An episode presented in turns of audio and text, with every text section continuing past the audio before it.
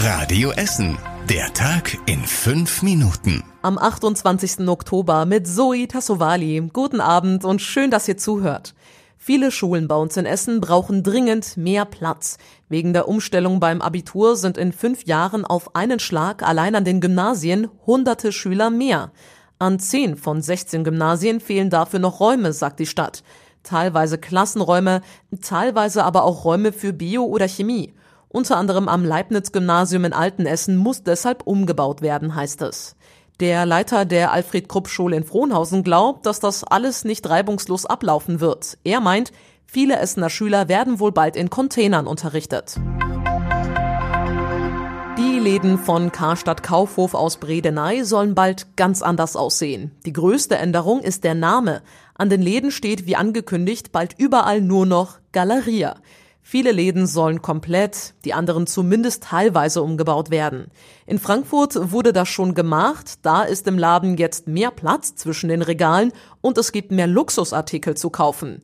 In Kassel sind im Laden jetzt ein Bürgeramt, eine Paketstation und eine Fahrradwerkstatt. Karstadt Kaufhof will in seine Läden insgesamt 400 Millionen Euro stecken. Es gibt gute Nachrichten vom Arbeitsmarkt. Die Zahl der Arbeitslosen bei uns in Essen ist deutlich gesunken.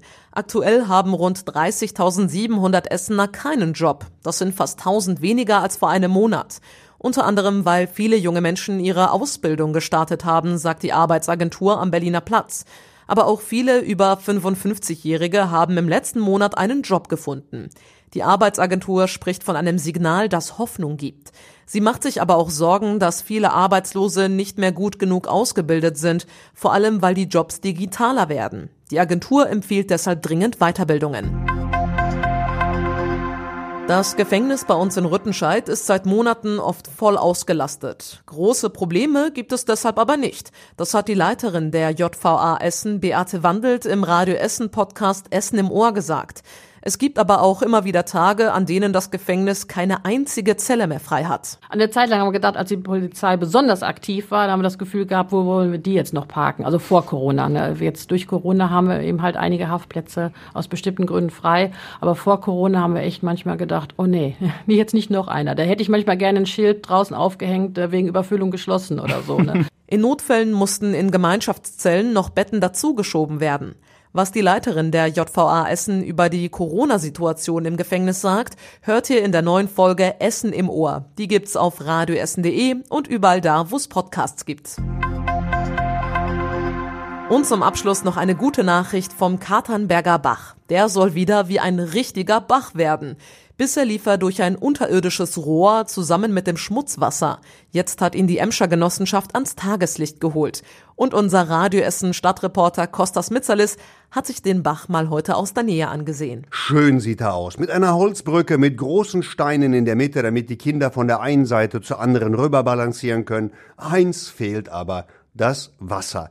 Ende des Jahres kommt aber etwas Wasser in den Bach, das Regenwasser der Kokerei Zollverein. Und nächstes Jahr wird dann auch das Regenwasser der Zechensiedlung im Grund in den Katernberger Bach reingeleitet. Ja, und wenn der nächste Sommer nicht allzu trocken wird, dann müsste hier eine Handbreit Wasser Richtung Gelsenkirchen fließen. Fotos vom Katernberger Bach, wie er jetzt aktuell aussieht, also ohne Wasser, findet ihr natürlich auch auf radioessen.de. Und zum Schluss der Blick aufs Wetter. Der Himmel über Essen ist heute Nacht sehr klar. Außerdem bleibt es wieder trocken und mild, denn auch heute Nacht kriegen wir wieder um die 10 Grad.